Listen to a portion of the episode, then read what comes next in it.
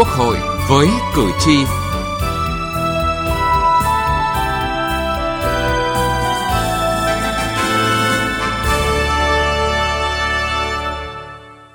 Xin kính chào quý vị và các bạn. Thưa quý vị, những ngày qua, trong khi dịch bệnh đang diễn biến phức tạp, các cơ quan chức năng đang tích cực phòng chống thì những thông tin sai sự thật gây tâm lý hoang mang trong dư luận xã hội khiến công tác quản lý và phòng chống dịch càng thêm khó khăn. Đó chỉ là một ví dụ điển hình cho thấy sự xuất hiện những thông tin xấu độc trên không gian mạng gây ra những hậu quả như thế nào đối với đời sống xã hội, gây mất trật tự an toàn xã hội, an ninh quốc gia, tổn hại cho nền kinh tế, ảnh hưởng đến quyền và lợi ích hợp pháp của tổ chức công dân. Để hạn chế những thông tin xấu độc trên không gian mạng, những quy định pháp luật đã có, nhưng làm thế nào để quy định của luật phát huy tác dụng? Cần phải có thêm những giải pháp hữu hiệu nào khác? Đây là nội dung chúng tôi đề cập trong chương trình Quốc hội với Kỳ Chi hôm nay.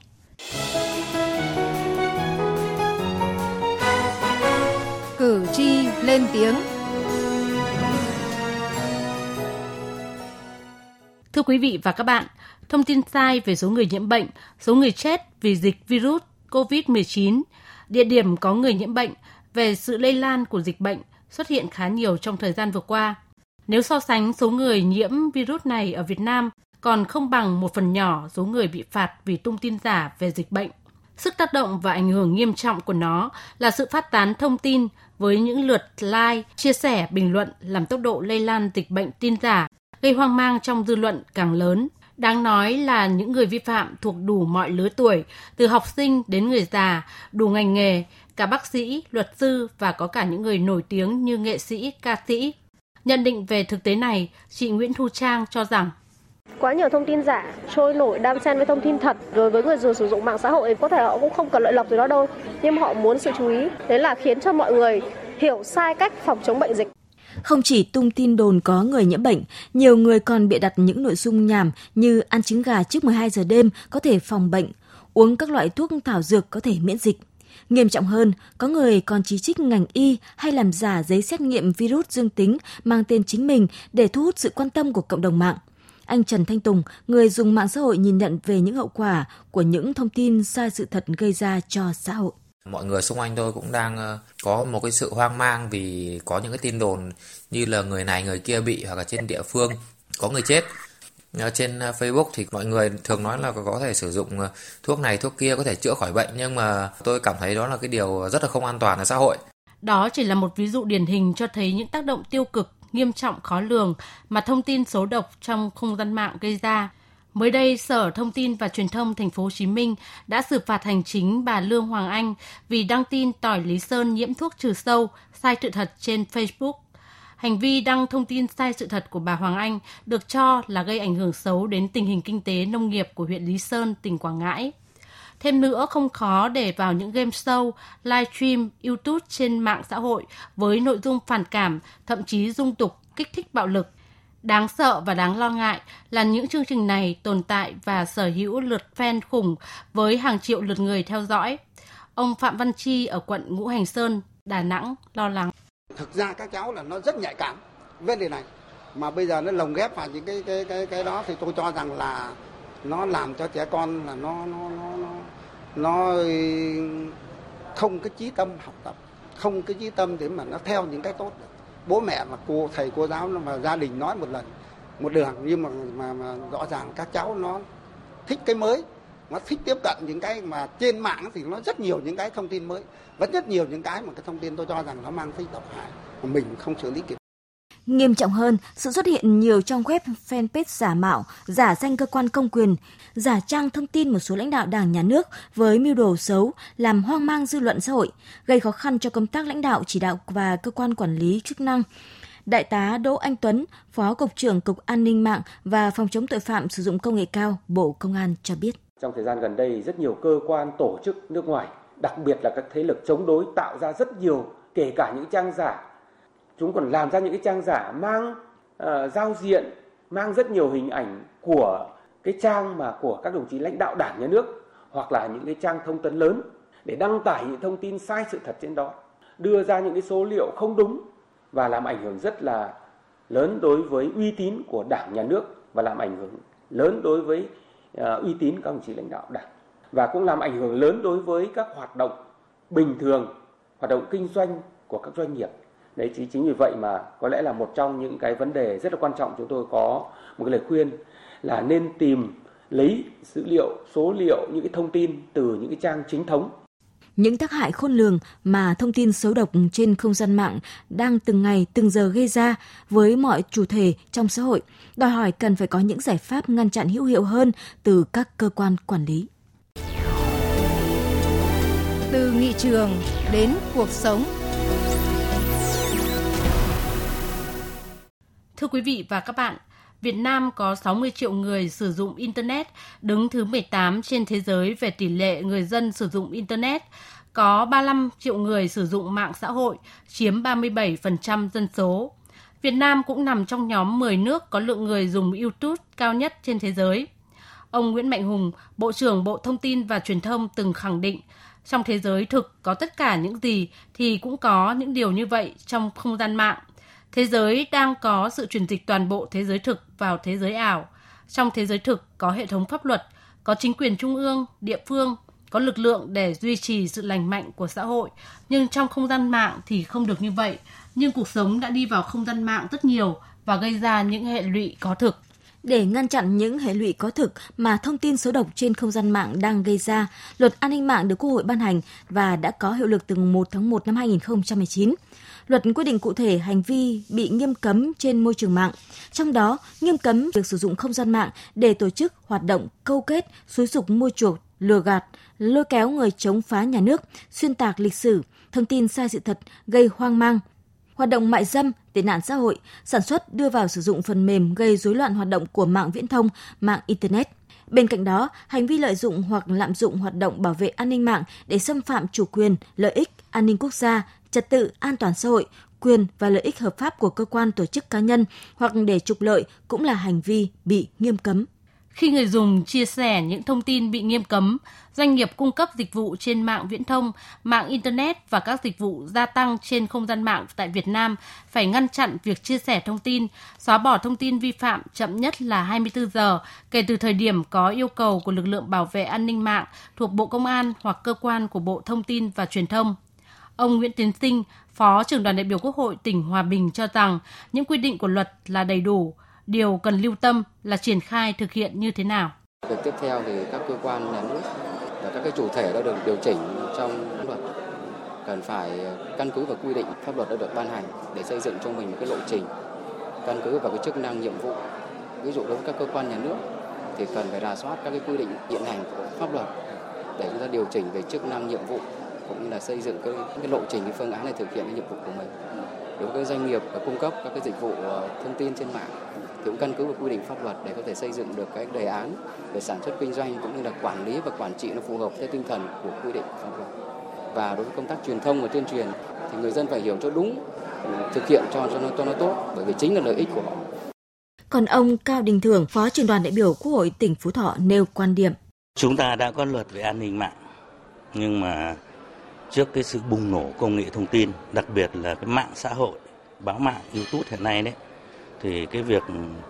phòng và ngăn chặn còn rất hạn chế. Cho nên nhiều thông tin có thể nói là xấu độc đã xuất hiện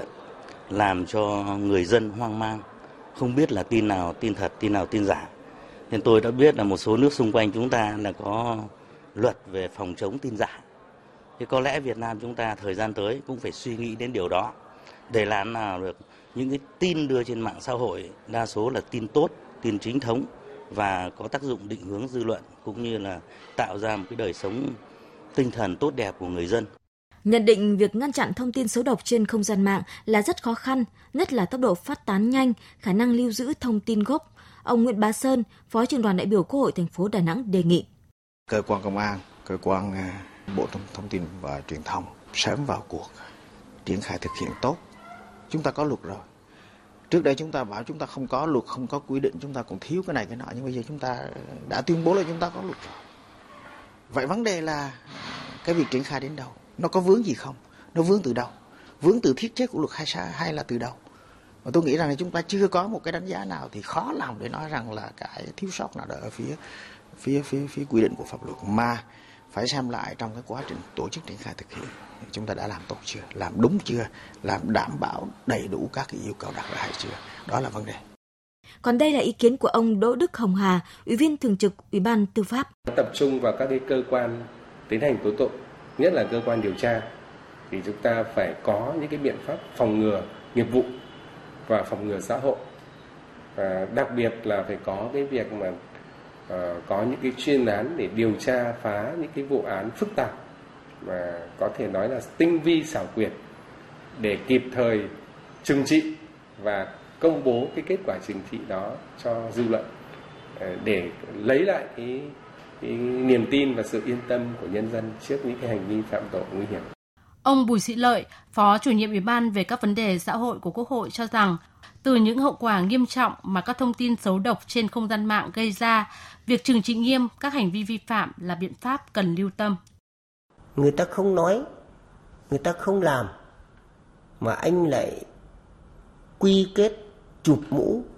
để lưa lên trang mạng. Nhưng vấn đề quan trọng là để cho xã hội nghi ngờ về cán bộ, về người lãnh đạo hoặc là những vấn đề đó làm cho dư luận xã hội người ta quan ngại và điều đó tức là hoàn toàn vi phạm pháp luật của Việt Nam. Đó chính là anh đã vu khống và phản ánh không đúng thực trạng. Điều này pháp luật cần phải lên án, xã hội phải lên án và các cơ quan chức năng phải xử lý một cách nghiêm minh để ngăn chặn tránh cái tình trạng bôi nhọ và đưa những cái thông tin sai sự thật. Nhìn nhận ở góc độ giám sát việc thi hành luật, ông Nguyễn Thanh Hồng, Ủy viên Thường trực Ủy ban Quốc phòng và An ninh cho rằng Chính phủ ban hành hai nghị định để hướng dẫn thi hành à, luật này. À, và một trong những cái à, quy định cần sớm phải ban hành đấy là danh mục hệ thống thông tin quan trọng về an ninh quốc gia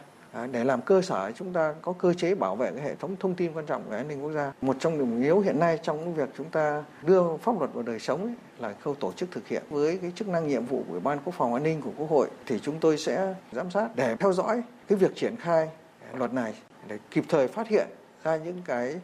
à, bất cập để tránh trường hợp là khi luật à, được ban hành nhưng mà nó không đi vào được cuộc sống.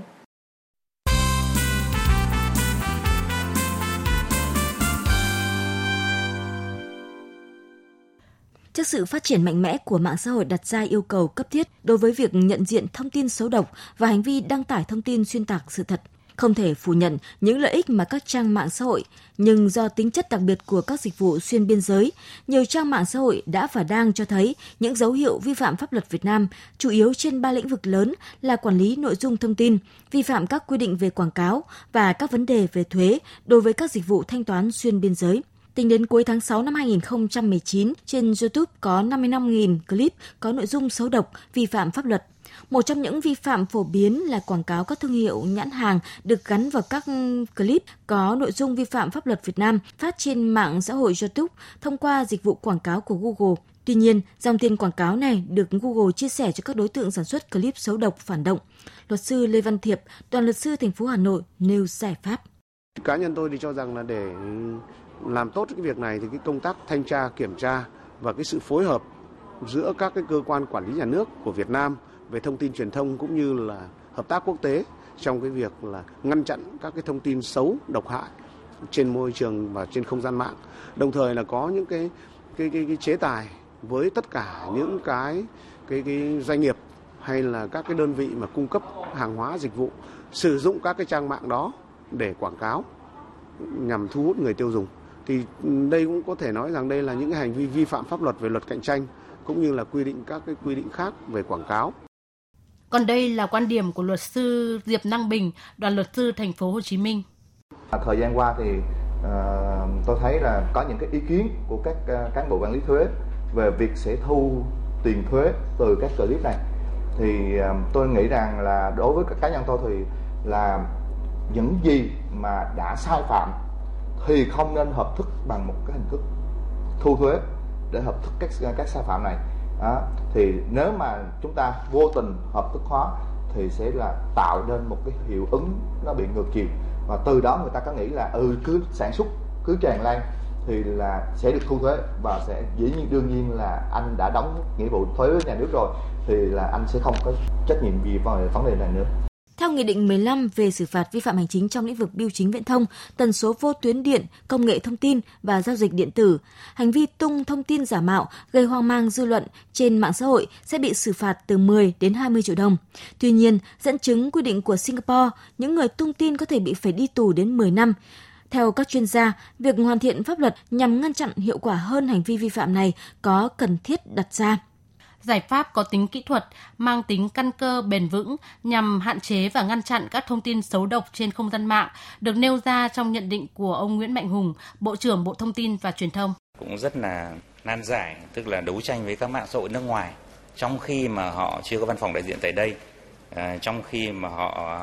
à, chưa đóng thuế, à, chưa thực thi luật pháp. Nếu như mà Việt Nam mà không có mạng xã hội của chính mình thì tất cả những gì chúng ta nói chúng ta nghĩ chúng ta đọc à, thậm chí chúng ta mua bán thì đều được lưu trữ ở nước ngoài. Nhưng mà nói vui ấy, thì cái não người Việt Nam ở nước ngoài. Và bây giờ thì những thông tin mà họ thu thập được thì mới dùng để quảng cáo thôi. Nhưng mà trong một trường hợp đặc biệt thì họ có thể dùng vào những việc khác và có thể nguy hiểm đến an ninh. Việt Nam là một trong những quốc gia sử dụng mạng Internet cao ở khu vực châu Á-Thái Bình Dương. Để những lợi ích không thể phủ nhận của mạng Internet được phát huy, những rủi ro tác hại được kiểm soát, hạn chế, việc hiểu đúng quy định của luật an ninh mạng là điều cần thiết. Mỗi người khi sử dụng mạng xã hội phải thực sự có trách nhiệm. Đó là trách nhiệm với nội dung đăng tải và bình luận trên mạng xã hội, trách nhiệm khi chia sẻ thông tin chưa được kiểm chứng, trách nhiệm đính chính thông tin mà mình chia sẻ sai và phản bác những thông tin sai sự thật – Bên cạnh nhận thức của mỗi cá nhân, tổ chức, trách nhiệm của các cơ quan quản lý trong việc bảo vệ quyền chủ quyền an ninh quốc gia, an toàn xã hội, bảo đảm quyền và lợi ích của công dân, tổ chức trên môi trường mạng cần được tăng cường. Nghị trường bốn phương